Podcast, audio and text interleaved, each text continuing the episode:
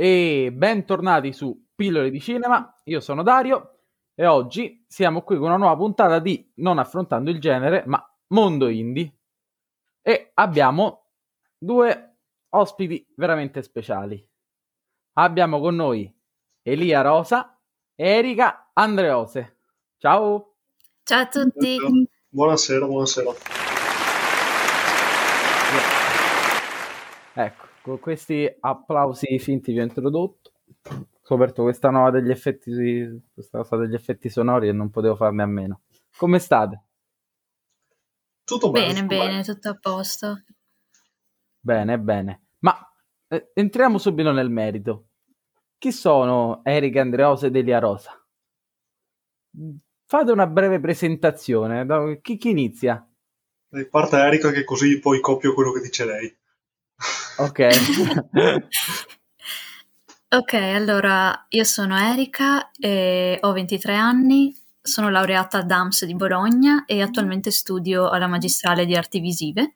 Mi sto specializzando in arte medievale e sin da piccolina ho mm-hmm. sempre avuto una grande passione per il cinema e infatti passavo le giornate in videoteca a noleggiare DVD e più avanti, nel 2013, ho conosciuto Elia, che ha sempre anche lui avuto la passione per il cinema e più specificamente per la regia, e insieme cominciamo la nostra avventura da cinematografi indie e abbiamo prodotto un mediometraggio eh, delle cronache del mondo emerso, un romanzo di Licia Troisi e un cortometraggio Oniro Fratello della Morte nel 2019 scritto da me e nel 2020 è uscito il nostro film Covered Sun, un film fantasy indipendente con storia originale. Bene, mi fa piacere Vai, che abbia detto quasi tutto quello che dovevo dire io, così a me resta poco da dire.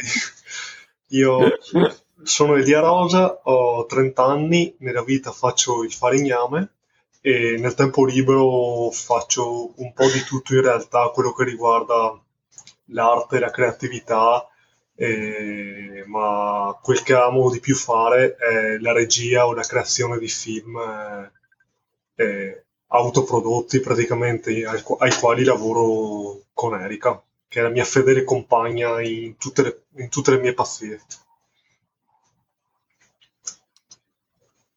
Ottimo, ottimo. Sono contentissimo di avervi qui e vi ringrazio ancora. No, noi ringraziamo l'invito. te per l'invito. Allora, iniziamo subito a parlare di Covered Sun. Siamo qui per questo, il vostro ultimo film, la vostra ultima fatica, quindi direi subito di iniziare a parlare. Chi, il, Erika, illustraci brevemente la trama, così almeno gli ascoltatori capiscono. Allora, Covered Sun è, è un film fantasy e in realtà la trama può essere riassunta con il nostro eroe Sun che deve compiere un viaggio nel mondo fantastico eh, di Cover Sun e portare con sé eh, Snow, una ragazza senza ricordi, senza passato e, e accompagnati dal suo migliore amico che in realtà è un mostro di roccia che lo ha aiutato in una sventura del suo passato, compiono tutti e tre assieme questo viaggio e mm, succedono cose, nel senso che accadono pericoli e incontri sfortunati con altri personaggi lungo questo cammino che cambieranno un po' le sorti di Sun e di Snow. E quindi il finale è tutto da scoprire, dato che esatto, riuscirà, Sun, esatto, riuscirà Sun a compiere la sua missione a trasportare Snow fino alle montagne dolenti o non ce la farà. Lo scoprirete solo comprando il DVD esatto, o il Blu-ray. O il Blu-ray. esatto. Però adesso passiamo ad Elia, visto che adesso ha parlato Erika, e ti chiedo come nasce questo film. Allora, questo film innanzitutto non nasce come un film, ma nasce come un fumetto, perché prima di cimentarmi ne, nel mondo del cinema, eh, come dicevo prima, io nel tempo libero amo que- fare qualsiasi cosa riguardi la creatività, tra cui il disegno. Io ho sempre disegnato da quando sono piccolo, ho sempre amato i fumetti e appunto prima di buttarmi sul mondo del cinema eh, ero un fumettista tra virgolette sempre a livello indipendente. Mi facevo le mie storie, me le disegnavo con i miei personaggi. E Covered Sun è una di queste tante storie che ho disegnato e mai finito perché eh, non, sono, non sono mai riuscito a finire granché de, delle opere che ho iniziato. E forse un po' perché erano troppo lunghe, troppo ambiziose e Covered Sun non è stato da meno, infatti eh, il fumetto è iniziato con, con molta, molta, grinta e poi dopo qualche mese è andato un po', un po', un po a, a, sparire perché sì, era veramente un progetto troppo, troppo, troppo grande da fare da solo e ho deciso di metterlo in un cassetto fino al momento in cui ho incontrato Erika e abbiamo fatto il nostro primo eh, mediometraggio Cronache del mondo emerso e abbiamo visto che insieme siamo una bella coppia scoppiettante che sa fare, sa fare un bel po' di cose se, si me- se ci si mette dentro e abbiamo deciso di rispolverare eh, quel vecchio fumetto dal cassetto e, e trasformarlo in un in un'opera cinematografica. E da lì sono passati cinque anni. Beh, una bella, una lunga lavorazione. Sì, sì, lunghissima. Ma Erika, tu un... quando lui te l'ha proposto, come l'hai preso? Cioè, hai accettato subito oppure... Uh, ero un po' mm, titubante. Mm, la cosa che mi ispirava di più di Covered Sun era la possibilità di intraprendere un percorso con una storia completamente originale, dato che avevamo appena finito il lavoro con Cronaca del mondo emerso, che è stato appunto un adattamento e abbiamo sentito per quell'anno di lavorazione la fatica del dover in qualche modo anche adattarci a quelle che erano le idee e, e l'immaginario di qualcun altro, che comunque abbiamo entrambi amato moltissimo, ma che non era il nostro e quindi cioè, ero curiosissima di vedere cosa potevamo fare da noi da zero, però allo stesso tempo anche spaventata perché sapevo che sarebbe stato molto lungo, ma non pensavo così tanto lungo. Ma in ogni caso sono felice di, di come si è concluso e di come è andata e sono molto fiera del prodotto che, che ne è uscito, pur avendo sue, eh, i suoi difetti e le sue difficoltà, insomma. Beh, comunque si vede che nel prodotto c'è stato quell'impegno e comunque quella passione che aveva portato avanti per cinque anni. Eh, appunto, c'è una cosa che mi ha stupito del film, è il fatto che tutto, eh, diciamo, cos- alcune cose sono costruite a mano, eh, definite come anche gli alfabeti, no? Nel film compaiono degli alfabeti, li avete fatti proprio, li avete pensati da zero? Sì, sì, li ho pensati personalmente, già ai tempi del fumetto io avevo ideato eh, la lingua dei Rudra, che, che, nel film, anche nel fumetto, c'è, si, c'è sia scritta. Mi sentite ancora? Sì, sì, sì, sentiamo. Ho sentito un rumore strano nelle cuffie, che nel, che nel fumetto e anche nel, nel, nel film si si vede visivamente tramite i simboli, ma si sente anche parlare. E c'è stato quindi uno studio sia de, dell'alfabeto a livello visivo e a livello vocale. E per il livello visivo mi sono ispirato moltissimo agli ideogrammi giapponesi perché adoro la forma, la forma che hanno. E mentre per, ehm, a livello vocale ho pensato a, come si può dire, a dei termini che richiamassero qualcosa di primitivo, una lingua molto primitiva, molto rude una, senza eleganza, visto che era una lingua parlata dai mostri, da mostri antichi, quindi tutti i suoni eh, iniziano sempre con, con le R, Ru, Ra, tutte cose culturali. Ma gli attori si sono dovuti imparare l'alfabeto o hanno semplicemente imparato il giorno che dovevano girare le roba no, allora eh, io, io sapevo, sapevo, bene le frasi perché le costruivo io e comunque tutto ciò che viene detto nel film nella lingua di Rudra eh, ha un suo senso. Io lo, ho composto le frasi con un loro senso, vogliono dire effettivamente qualcosa, anche se nel film non c'è un sottotitolo però lasciamo, diciamo, intuire quello che viene detto, magari con i gesti che fanno gli attori o col modo che lo hanno, nel modo in cui esprimono la frase. E no, però non penso che, che gli attori sappiano. Io ho memorizzato qualche parola, forse di vedere il film. Vai, ce, ce, la puoi spoilerare qualcuna così, così almeno invogliamo a comprare il film per scoprire l'alfabeto. Non so, per esempio, mi ricordo tantissimo, cioè la mia frase preferita è quella che dice Yama ad un Konok, che dice Rukanai Koi, Bakan Konok, che è tipo eh, allontanati, stupido Konok, che c'è Bakan, che è praticamente come Baka in giapponese, che vuol dire idiota. Bakan Konok mi faceva sbregare, quello mi ricordo bene. Vedete no. la, pre- la, professionalità proprio. Questo non me l'aspettavo, eh? non me l'aspettavo. Molto... Eh, hai visto, ti ha sorpreso, eh? Sono colpito, colpito, davvero. Stavo questa memoria. ah, Erika, appunto, ma com'è stato tenere per qu- quanto avete detto che è durata la lavorazione del film? Quattro anni.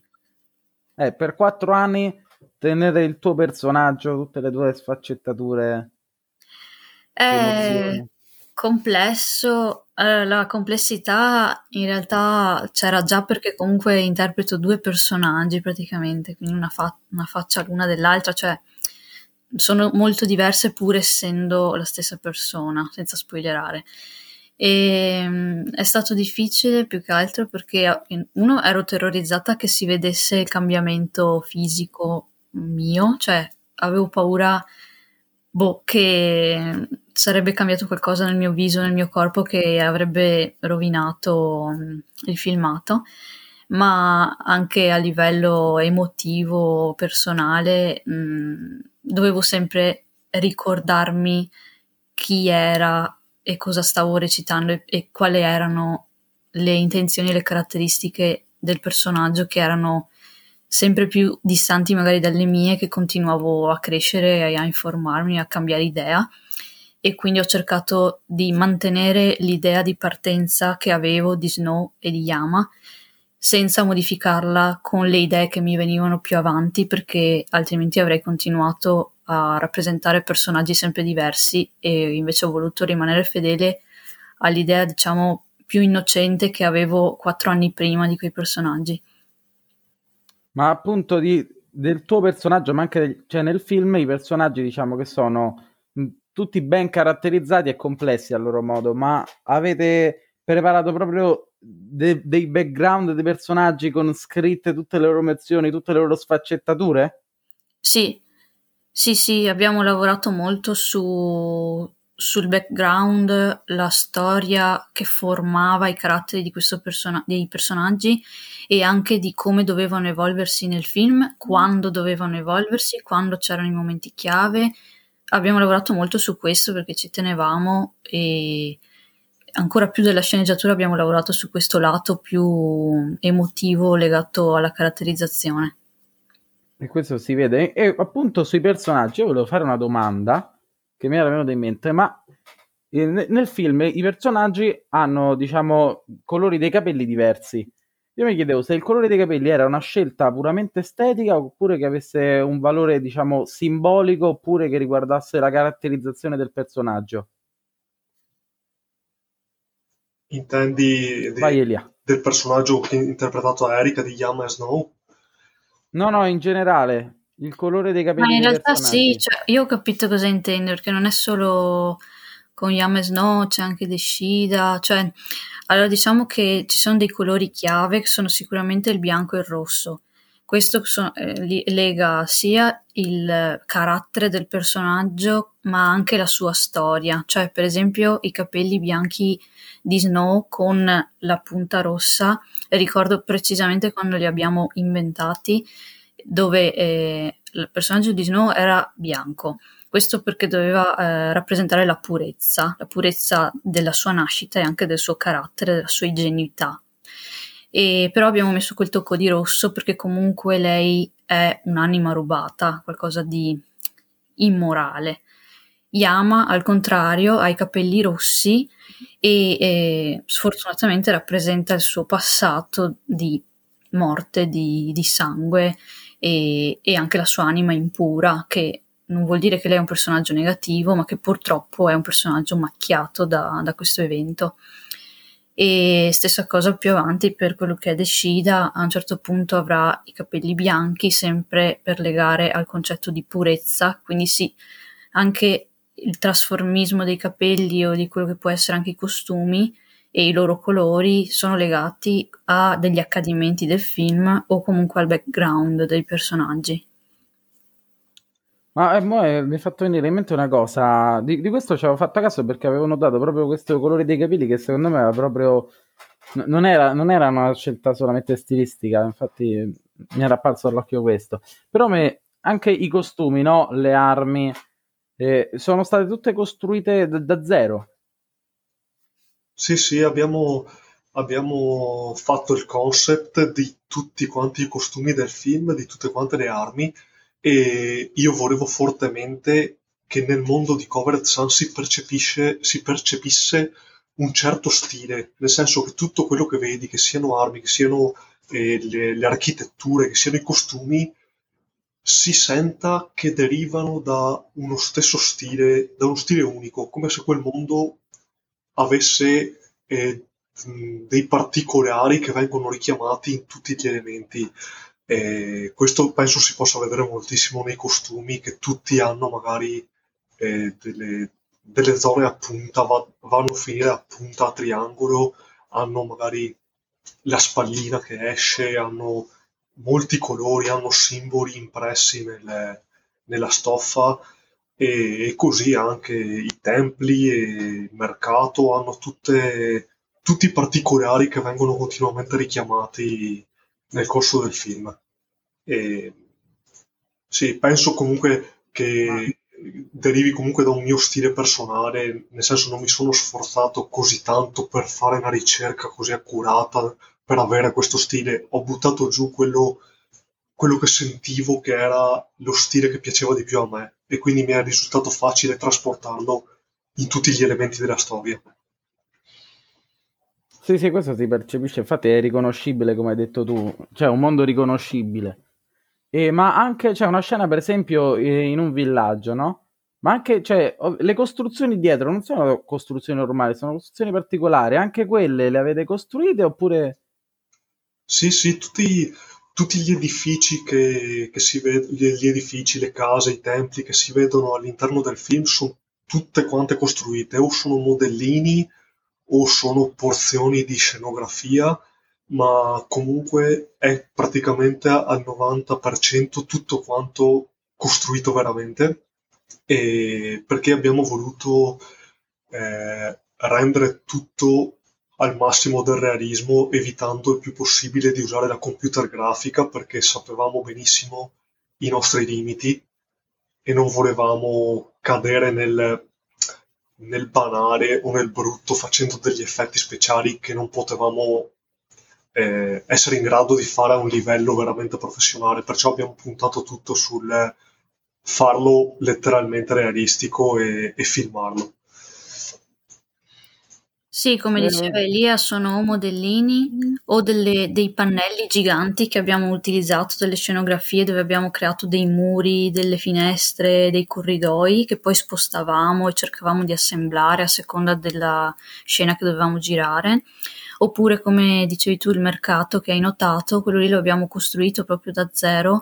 È una cantina di una casa vecchia, de, proprietà dei nonni di Elia, che è praticamente disabitata e abbiamo pulito tutto e poi costruito tutte queste bancarelle che sono fatte in legno e cartone, in realtà non molto stabili, e poi le abbiamo riempite di tantissimi oggetti, roba vecchia, usata, armi, padelle, di tutto e poi ci abbiamo messo le persone dentro e abbiamo filmato. E il mese dopo abbiamo distrutto tutto per l'altra scena. E quindi eh, tre mesi di lavoro in, distrutti in un minuto di accettate e mazzate. No, appunto perché quando l'avevo vista, cioè guardavo dietro, ho detto questo non può essere che hanno trovato un po', questo è proprio costruito, infatti Cioè, proprio l'impegno che ci avete messo è qualcosa di mi lascia a bocca aperta. Cioè, questo è un motivo per, per, comprare, cioè, compratelo solo per questo motivo. Perché cioè, io, dove li trovate queste persone che costruiscono a zero? Questo è un prodotto 100% artigianale. Cioè. Sì, sì, se dovessi descriverlo direi film, film artigianale. Esatto, artigianale però. Homemade. esatto. Ma adesso una domanda così ad Erika. Com'è lavorare con Elia? Bella domanda. allora, um, no, nessuno mi aveva chiesto una cosa del genere. È come quando dici: Ma perché nessuno chiede come sto? Hai molto attenta allora, alle parole che userai adesso. Non ho paura di te. eh, io comunque di base mi trovo molto bene a lavorare con Elia perché io ed Elia siamo tipo due metà di una stessa medaglia, nel senso che ci completiamo praticamente benissimo 50-50. E allo stesso tempo abbiamo molti lati del nostro carattere diversi che cerchiamo di smussare l'uno con l'altro. Cioè, per esempio, Elia quando deve fare il regista, giustamente eh, cade preda di un'agitazione forsennata che io cerco sempre di calmare perché io sono una persona che prende con molta calma le cose. Allo stesso tempo io sono fin troppo calma e anche lenta, un po' pigra, quindi Elia di controparte mi bilancia su questa mia pigrizia e ci troviamo allo zenith. Comunque io mi trovo bene. Elia comunque è un regista molto buono, molto eh, che, che lascia spazio agli attori, questo è vero e questo mi piace perché mi permette anche di, di, inserire molte mie scelte creative per quel che riguarda la recitazione, per quel che riguarda il personaggio. E, e, questo mi aiuta ad esprimermi al meglio comunque, pur non essendo una professionista devo in qualche modo arrangiarmi per dare il massimo. E comunque per tutto il resto lavoriamo molto bene, entrambi siamo artisti tra virgolette, nel senso che io adoro dipingere, colorare, creare ideare e questo anche Elia lo capisce benissimo perché ha la stessa esigenza se non più forte, quindi ci completiamo e tra l'altro lui è daltonico, io invece no e quindi sono un supporto molto importante per il lato colori e visivo. Quindi se nel film non hai visto cieli verdi e persone blu è grazie ad Erika. No, c'è stato questo rischio, eh, c'è stato perché alcuni effetti speciali poi me li mostrava e io ero tipo ma, ma ho la pelle viola lì deve mettere una, nei contenuti speciali la versione del sì, film? eh, ma tu vedi che c'è il cielo verde? E fa no no è arancione color tramonto faccio cosa? No.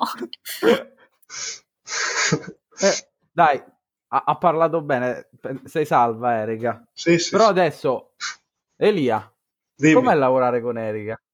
Beh, io, io amo lavorare con Erika, io lo dico sempre, Erika è la mia musa, eh, cioè proprio mi ispira, mi ispira, io pretendo che lei sia nelle mie opere, io se, se lei non c'è non, non mi sento a mio agio, io voglio che lei sia sia davanti alla telecamera ma anche dietro per darmi supporto perché so che posso avere tanto da lei sia nello schermo, nelle riprese, ma sia anche mh, dietro nelle, in quello che c'è nella creazione, nel, nella, nella, direzione artistica del tutto.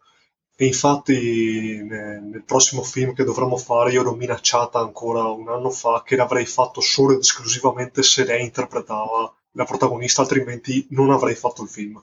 Quindi penso si Questo tipo è un classico motivo di discordia tra me e lui, perché io invece tento sempre di, di svicolare un po' e di andare dietro le quinte, però lui si impunta e vabbè. cioè, Ogni regista ha come Tim Burton, Eva Green, cioè, mi ha letteralmente detto che non farà il film se eh, non recita, quindi... No, no, Erika è la mia Johnny Depp, è la mia... esatto. La, la, userò in tutto. ma adesso ritorniamo al film, ma anche so che i suoni, no? Non so, cioè so che i suoni anche sono stati proprio ridoppiati e ricreati, o sbaglio? No, no, non ti sbagli. Vai. Non ti sbagli, spiego io o spieghi tu, Erika? Spiego io.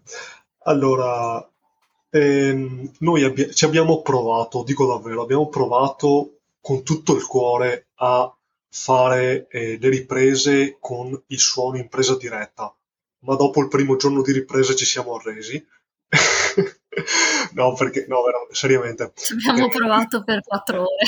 Ci abbiamo provato per una giornata di ripresa, però ci siamo resi conto sin da subito che no, era un'idea da scartare perché se non hai una troupe e degli strumenti adeguati da portare con te durante le riprese, non puoi pensare di riuscire a prendere un buon suono.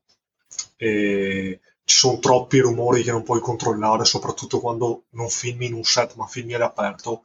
Ci sono le macchine, ci sono i grilli, ci sono gli uccellini, tutte cose che noi non volevamo all'interno del film e, e comunque non avevamo le competenze al tempo per riuscire a gestire anche quel lato del, de, del nostro lavoro. Perciò abbiamo deciso sin da subito di accantonare il lato audio e pensarci una volta finito il film e per quanto ci riguarda è, sta- è stata una buonissima scelta, almeno per come la penso io, perché penso che ridoppiare il film e ricreare i suoni a parte abbia portato ulteriore professionalità a tutta l'opera, perché se sentissimo adesso l'audio registrato al momento e l'audio doppiato, eh, c'è, un, c'è un divario enorme perché eh, tra le riprese fatte quattro anni prima e il doppiaggio fatto appunto a distanza da quattro anni c'è una crescita degli attori, dell'esperienza, del modo di esprimersi che hanno, eh, che hanno saputo, nel quale hanno saputo dare ulteriori sfumature, sfaccettature all'interpretazione che avevano dato anni prima. Perciò penso abbia portato sul livello de- del film. Anche, cioè, non solo il doppiaggio della voce, ma anche dei, proprio dei suoni, per esempio il rumore della roccia, queste cose qui le avete tutte ricreate. Sì, sì, abbiamo ricreato sì, assolutamente. Tutto... Questo sì, sempre perché, come diceva Elia, la presa diretta era praticamente impossibile, anche perché eh, avrei visto il film è 80% girato in esterni, in esterni in mezzo alla natura e quindi anche solo la presa diretta di un rumore di passi o di sassi che si sfregano era impossibile perché c'era sempre qualcosa che sovrastava, o il vento o i grilli. Mm, era praticamente impossibile da registrare questi piccoli suoni e Elia si è prodigato nel giro di due mesi, mi pare, ha registrato all'interno di, una, di un macchinario insonorizzato di una levigatrice, cos'è? Una tornio, un tornio insonorizzato. Un tornio? Un tornio insonorizzato, si è messo là dentro col microfono e ha fatto tutti i rumori, rumori di foglie, rumori di pietre, rumori dell'acqua, proprio come i rumoristi tradizionali, come i film muti per dire. Ma qualcuno durante tutta la lavorazione del film ha salvaguardato la salute mentale di Elia? Eh, purtroppo no, infatti sarà uno degli investimenti per il prossimo progetto perché dobbiamo tenerlo buono. I suoni, eh, il ridoppiaggio, tutto, la costruzione, tutto. i costumi. Io, io sarei già uscito fuori infatti, di testa. Se vedi i titoli di coda del film sono un po' noiosi perché c'è scritto effetti speciali Elia Rosa, creazione di costumi Elia Rosa, suoni Elia Rosa, tutto è un po' monotono come... Sì, a un certo punto abbiamo deciso dei, nei titoli di coda di accorpare più cose in modo che il suo nome apparisse meno volte perché era imbarazzante e quindi mettevamo tipo costumi, trucco, effetti speciali Elia Rosa, cioè tutto insieme in modo da non dover fare tante scritte. Ma un'altra difficoltà nel è proprio gli ambienti in cui avete girato sono bellissimi. Se posso, dove avete girato? Allora, abbiamo girato nei Colli Uganei, che è il posto proprio dove abito io, perché io abito in un paesino dei Colli Uganei, sono dei colli nella bassa padovana. Sono bellissimi, veramente spettacolari. Un paesaggio, secondo noi, molto adatto al fantasy. Infatti, abbiamo usato questo stesso sfondo anche per Cronache del mondo emerso. È pieno di mm, boschi, prati, castelli, ruderi, mura sentieri, è veramente cascate, offre di tutto e mm, a noi piace moltissimo girare qui, è sempre stato anche molto comodo e peccato che non venga sfruttato secondo me adeguatamente da, dalle produzioni della zona, cioè è incredibile che non riescano a vedere il potenziale di questi luoghi, sono veramente strepitosi, comodissimi perché sei a mezz'ora da Padova, anche da Vicenza, cioè due grandi centri che potrebbero fornire tutto, però da che, che, io sappia non hanno mai sfruttato questi paesaggi per girare qualcosa di serio, insomma, qualcosa magari di fantasy, appunto perché ci sono questi paesaggi medievali favolosi. E il resto, qualche altra inquadratura nella bassa padovana, mh, mm, ma veramente poco. Mh, mm, per esempio ma... sul Delta del Po Beh, o a abbiamo, Vicenza. Abbiamo, abbiamo filmato anche sul Monte Bianco, ti ricordo. Mm, sì, ma sono footage mm, di pochi secondi. ma avete scelto eh, i luoghi dopo aver scritto il film oppure avete scritto il film già pensando ai luoghi? Mm, già pensando ai luoghi, cioè dopo Cronache del mondo emerso avevamo già una cartina di luoghi po- um, possibili da utilizzare, papabili per le nostre scene, quindi mentre scrivevamo dicevamo tipo beh questo forse si può girare là. E poi abbiamo anche fatto mi ricordo un mesetto di uscite in macchina a, a cercare location. Beh, eh, correggimi se sì sì. No ma per alcune cose siamo, dovuto, siamo dovuti scendere a compromessi perché per tutte le scene in cui c'è il protagonista con la ragazza e il Konok, che sono sempre tutti e tre insieme, e il Konok non potevamo portor- portarlo ovunque ed era mh, mm, abbastanza difficile anche trasportarlo in posti semplici. Scusa, scusa se sì. ti interrompo. Sì. Eh, illustraci velocemente cos'è il Konok, perché magari chi ti ascolta poi non capisce cos'è il Konok. Beh, i... allora, nel mondo di Covered Sun i Konok sono delle creature colossali nate dalla, da, dal potere del cristallo unito agli elementi naturali che crea queste, questi esseri enormi che rappresentano le, le foreste, l'acqua, il fuoco, le, le, rocce. E il protagonista del nostro film è accompagnato durante tutto il viaggio da un piccolo Konok roccioso eh, che per comodità chiamiamo Iriston, ma che in realtà nel film non ha un nome. E stavo dicendo che questo Konok Iriston abbiamo dovuto trasportarcelo dietro per ogni giorno di riprese con il protagonista e quindi alcune location abbiamo dovuto, scel- abbiamo dovuto sceglierle basandoci su dove, dove potevamo portare questo mostro con noi perché appunto ha un certo peso, ha diversi pezzi da assemblare l'attore che c'è dentro questo costume doveva sapersi muovere, quindi non poteva andare in posti troppo ripidi o mm, con l'acqua. Quindi dobbiamo, siamo dovuti un po' scendere appunto a compromessi per quanto riguarda quei tre personaggi lì. Per gli altri avevamo un po' più di libertà. Ma invece per quanto riguarda il clima, nel senso, è mai capitato di andare lì e faceva un sacco di freddo, magari un sacco di caldo? Vedo... Sì, Eric. assolutamente sì. Io ho preso due bronchiti durante questo film, durante il girato. Ho, io ricordo precisamente quando ho preso l'ultima bronchite e l'ultima mia bronchite è stata dopo aver girato un giorno eh, vicino casa, tra l'altro, a gennaio, con la magliettina di snow, lì, la pancia fuori, la gonnellina. Sono morta. Cioè, due sono gradi, veramente... Due gradi c'erano. Morta, io sono morta, io, io sono anche molto freddolosa, lo ammetto, però io ho preso tanto di quel freddo che tu non hai idea e penso fosse una delle giornate in cui ero più incazzata della mia vita e poi sono stata a casa una settimana malata.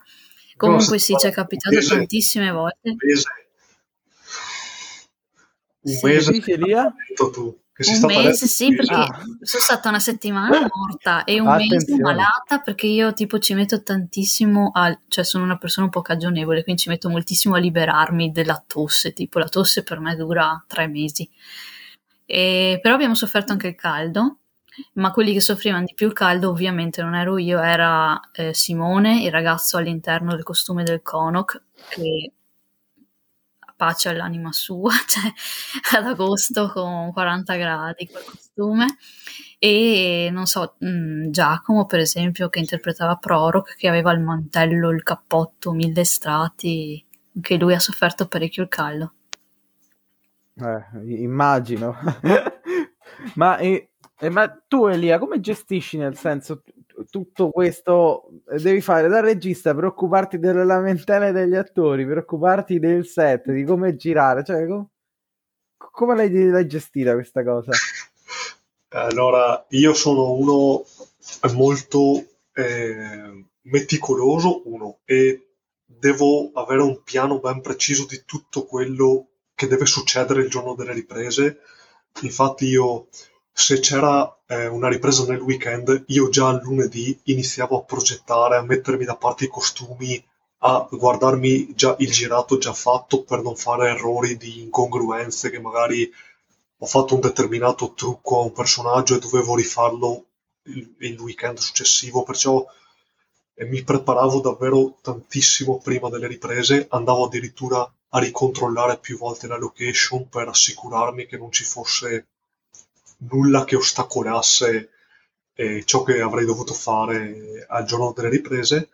E, e poi ovviamente tutta questa preparazione nel momento di fare le riprese andava tutto un po' in fuffa perché i problemi ci sono sempre, non puoi prevedere tutto quanto, per, però il fatto appunto di prepararmi sia psicologicamente sia fisicamente per quello che mi attendeva mi ha facilitato molto le cose perché non sono uno a cui piace improvvisare, mi piace avere il controllo della situazione e, e soprattutto io odio far perdere tempo alle persone, perciò io sono molto veloce quando faccio le cose. Non si direbbe perché faccio tantissime riprese, le ripeto moltissime volte, però io sento di essere molto veloce perché dato che tutte queste persone lo stanno facendo per me, per aiutarmi, io voglio aiutare loro a perdere meno tempo possibile, perciò cerco sempre di sbrigarmi, di non fare pause o di non far perdere tempo a nessuno e lasciare andare tutti a casa una volta finito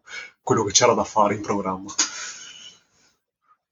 Ma quindi, cioè, se si saltava un giorno delle riprese, slittava tutto? Succedeva... Sì, esatto. Era un trauma. E mi slittava anche un neurone perché tutta questa preparazione per poi saltare la ripresa mi, mi mandava in collasso a me veniva un collasso. Sì, roba. era terribile. Meno male, eh, eh, Erika qui è ancora intatta, è tipo Gwen, è tipo Shelly Duval su Shining. esatto. Ma a proposito, questo è una... Ma i personaggi, ne parlando dei personaggi, quanto, questa è rivolta a entrambi, quanto c'è in Erika dei, nei personaggi che ha interpretato e di Elia in quelli che ha creato? Oddio, mm, non lo so, cioè uh, forse c'è molto della vecchia Erika, dell'Erika delle superiori in Snow, per esempio, però allo stesso tempo sia Yama che Snow hanno due caratteri lontani dal mio. Eh, io sono una persona più decisa, molto più mm, determinata e anche un po' più egoista magari di loro due, che invece sono due personaggi, diciamo che sono i tipici personaggi, ehm, come si dice, che si sacrificano per gli altri e entrambe nel corso della storia hanno purtroppo mh, mm, dei finali tristi o comunque sacrificano molto per amore. E io invece tendo a essere una persona purtroppo molto pragmatica e scientifica, quindi forse questo lato di me non lo rivedo, però sì, vedo la vecchia Erika, cioè quella un po' più piccolina, perché ripeto, quando ho iniziato a girare avevo, mi sa che non ero ancora diciottenne, quindi ero piccola, e rivedo la vecchia me in loro. Allo stesso tempo non molto altro purtroppo perché sono una persona un po' più analitica, io sono una che sviscera le cose un po' in modo freddo. Mentre Elia? Eh, guarda, questa è una domanda davvero difficile, ci sto pensando, forse Erika può darmi una mano, però... Sì. Eh, allora, io penso che i personaggi che ho creato rispecchiano non tanto me, ma mm, come, come penso di apparire, come penso di apparire agli altri, che in realtà non sono io. Ho una faccia che sembra sempre molto triste, ho gli occhi tristi, sono molto silenzioso e molti pensano che sia sempre arrabbiato perché sono silenzioso, ho la faccia triste, eccetera.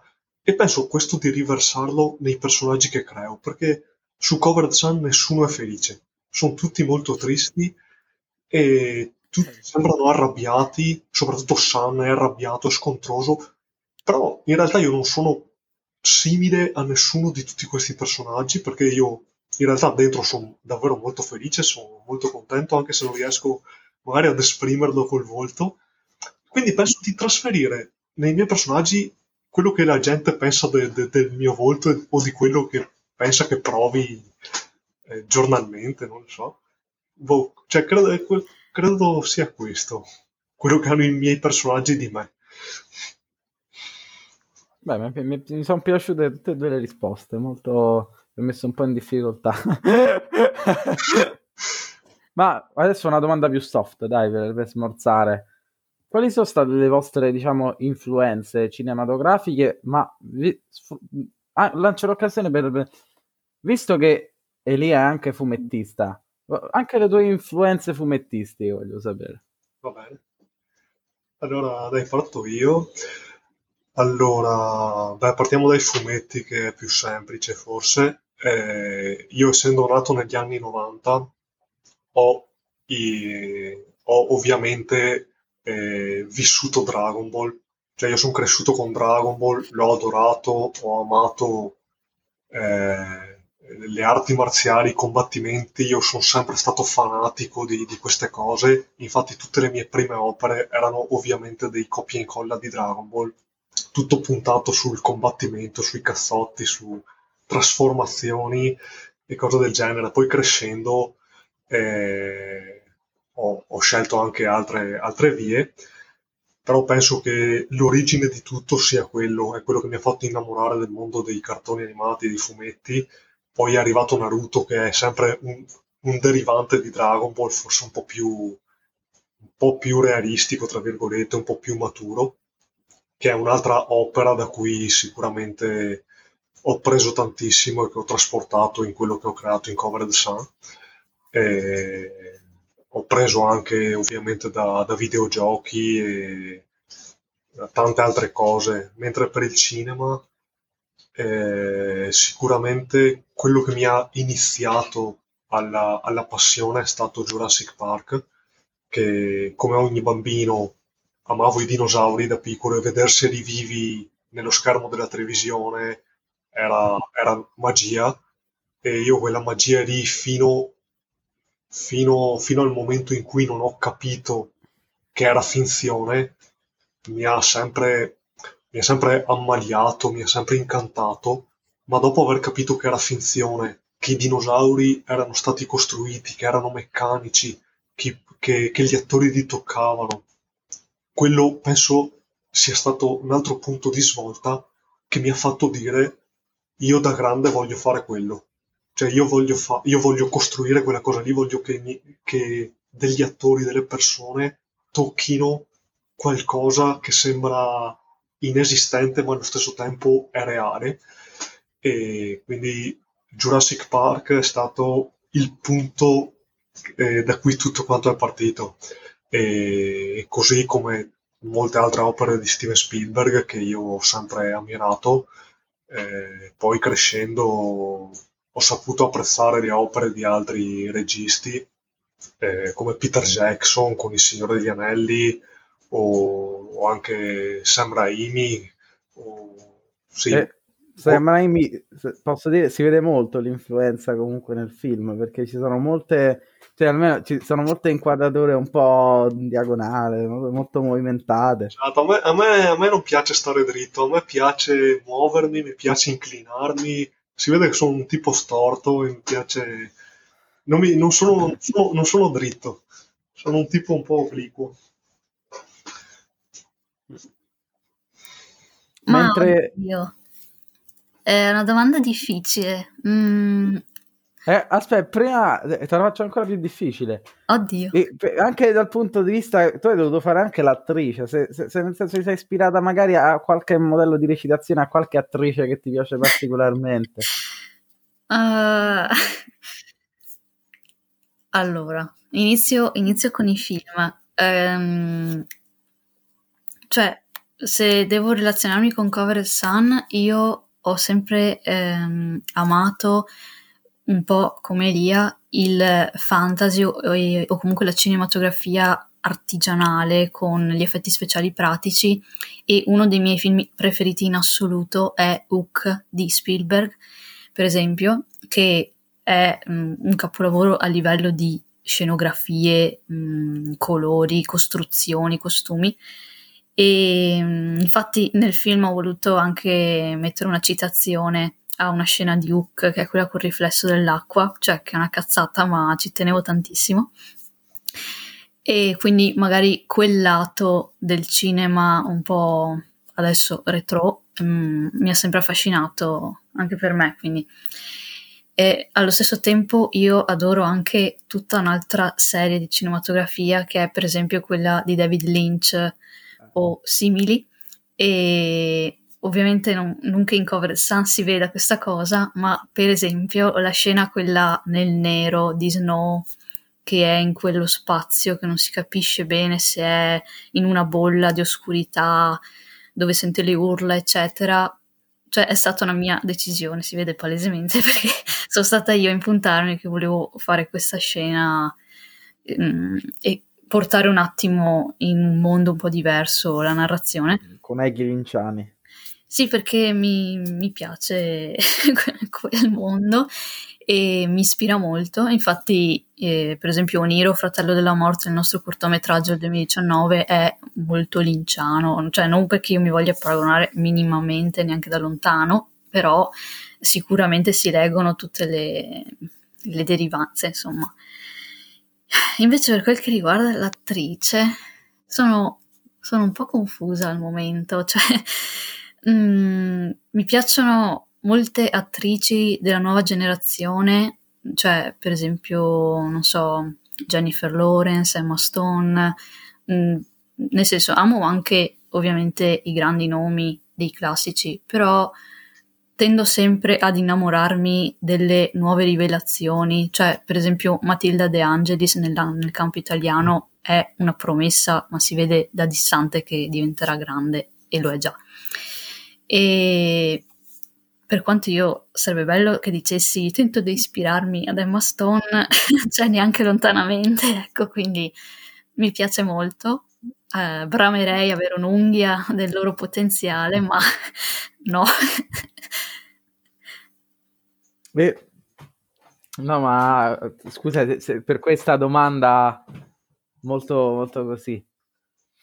Io direi comunque che ci possiamo incominciare ad avviare verso un po' la conclusione di questa intervista e vi chiedo intanto quali sono, eh, anzi no, no, prima una cosa, quali sono eh, secondo voi le, cioè, le cose di cui siete più soddisfatti di Cover Sun? Eh, è una domanda difficile anche questa. Penso che la cosa che più mi soddisfi è che sia finito, nel senso che sono riuscito a finirlo perché non era affatto scontato, cioè non era scontato e addirittura uno dei miei migliori amici quando lo ha visto, eh, più che dirmi che gli è piaciuto, ha detto che è davvero felice per me perché sono riuscito a finirlo, perché sa quanto ci tenevo. e ha detto che, che era veramente tosta e non sapeva se ce l'avrei fatta, quindi sono soddisfatto tantissimo che il film sia finito, sono soddisfatto di avere le copie Blu-ray e DVD che posso tenere in mano, è veramente una cosa bellissima per me. E... Ma poi no, cioè in realtà il film è venuto penso a un buon 90% come lo volevo io. Ovviamente ci sono delle cose che non sono riuscito a fare, cose che mi dispiacciono un po' o che non mi piacciono proprio, però tutto sommato nel complesso il film è come l'ho voluto. Perciò, perciò sono molto soddisfatto anche del, degli effetti visivi digitali, eh, dato che li ho fatti tutti da solo, senza una, come si può dire, cioè l'ho fatto da autodidatta, ho imparato tutto da, da solo, da YouTube, quindi mi sento molto soddisfatto. No, quindi gli effetti speciali li hai fatti tu? Sì, sì. Mi sento molto soddisfatto di, del risultato che ho ottenuto sapendo che, che non l'ho studiato, nel senso che mi sono messo lì d'impegno e, e mi sono fatto sulle maniche li ho fatti io. Ci ho messo un anno, però li ho fatti io e sono soddisfatto. dai, l'opera nel complesso a me soddisfa. Sono felice. Com- comunque, dopo questo, cioè, oramai è inutile chiedere se questa cosa li ha, li ha fatti lui, perché ovviamente la risposta sarà sì. Quindi, eh sì, se sì. vi chiedete questa cosa, chi l'ha, l'ha fatta Elia? Tranne le musiche. Tranne le musiche, tutto il resto l'ha fatto Elia. E le musiche sono veramente belle perché proprio, cioè, cioè non, sono, sono musiche che proprio che stanno benissimo sulla scena e proprio hanno dei... Eh, guarda, quel suono che li rende proprio, mm, non so come dire, epiche, filmiche, non so come spiegarlo. Concordo. Comunque secondo esatto. me le cose più riuscite sono gli effetti pratici, i VFX nel finale, soprattutto, la congiunzione tra immagini e musica che non è scontata e qui secondo me è riuscitissima e non è affatto scontata. E mm, sono parecchio soddisfatta anche della narrazione e del montaggio discontinuo che è stato un azzardo. Questi secondo me sono i punti di forza. Ora volevo farvi una domanda sui progetti futuri, però non so se voglio essere bastardo e farvi un'altra domanda eh, un po' così. Come le chiarerebbe il mio amico Alessio Marzulliane. Marzulliane. non è anche troppo. Vabbè, io. Dai, falla, falla. A testa, non è proprio una domanda. Tre parole per descrivere Cover Sun. Eh, allora. Ambizioso. Eh, colossale e, e, e impegnativo. Le mie. Erika? Artigianale, originale, emozionante. Perfetto, questo è top marketing. Potete metterlo poi quando Sì, sì, pure. Che tra l'altro... Arti 100% artigianale. E, tra l'altro, quando ci hanno consegnato le prime copie, noi non avevamo idea di cosa, di cosa sarebbe arrivato perché non, non siamo, cioè è stato fatto talmente di fretta tutta la parte della distribuzione che poverini io ho messo fretta a loro, loro hanno fe- messo fretta a noi. Eh? Quando ci sono arrivati i DVD abbiamo notato che c'è scritto sopra il titolo Il grande fantasy è tornato e noi eravamo cosa? In che senso? Oh mio Dio! E non l'abbiamo scritto noi. Detto questo, potete rilassarvi adesso. Vi faccio la domanda molto semplice, i progetti futuri. Ok, vai, vai, io farò il primo, Eric. va bene amore? No, no, no, eh, parla pure tu che io dico castronerie e poi o dico cose che non devo dire, quindi lascio pure la parola a te che sei più che capace. Allora faccio un sunto.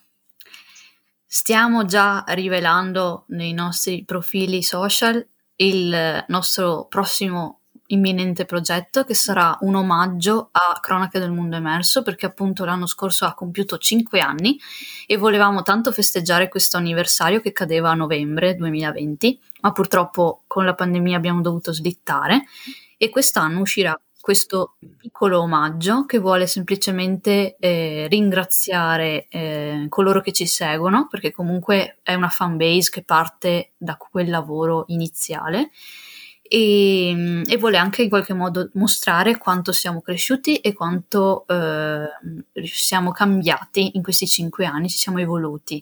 Un piccolo lavoro di pochi minuti. E successivamente abbiamo già iniziato la fase di ideazione e presto si evolverà in pre-produzione di uno sci-fi. Sarà ah, aspetta, questo... qui ci sta questo. dove, dove usare, dove trovare il pretesto per metterlo? Ehm, uno sci-fi sarà quindi il nostro prossimo lungometraggio. La storia, il soggetto è praticamente pronto la sceneggiatura sta arrivando e stiamo lavorando al concept design adesso, mm. proprio in questi giorni. Siamo molto presi, molto gasati e sarà un film meno family friendly, come dice Elia, e un po' più misterioso eh, e quindi ci catapulteremo in questa nuova avventura a breve. E emozionati? Io moltissimo. Sì. Elia già starà preparando il piano di produzione sui sì, sì. ancora prima de... no, sì, tu non hai idea di cosa faremo cioè non hai idea di cosa dovrà costruire Elia per questo film costruirà una cosa soprattutto una pazzesca non, guarda, non vedo l'ora Ovviamente eh, eh, rinnovo già l'invito qui per quando uscirà eh, il prossimo film. Eh. Volentierissimo. Volentierissimo. Io direi che Elia volevi dire qualcosa?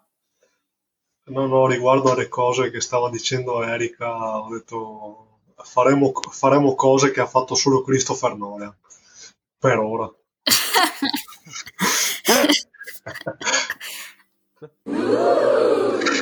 Ci sta. Ci sta. Io vi ringrazio per essere stati qui, per, per aver letto le mie domande. Non volevo in realtà mettermi di difficoltà. Marzulliane. Marzulliane, esatto. Quindi, una, un saluto, comprate il DVD, il Blu-ray di, di questo film fantastico, co- colossale, come ha detto prima Elia. E eh, salutiamo Erika e Elia, sono stati grandi. Aspettate, qui ci vuole questo.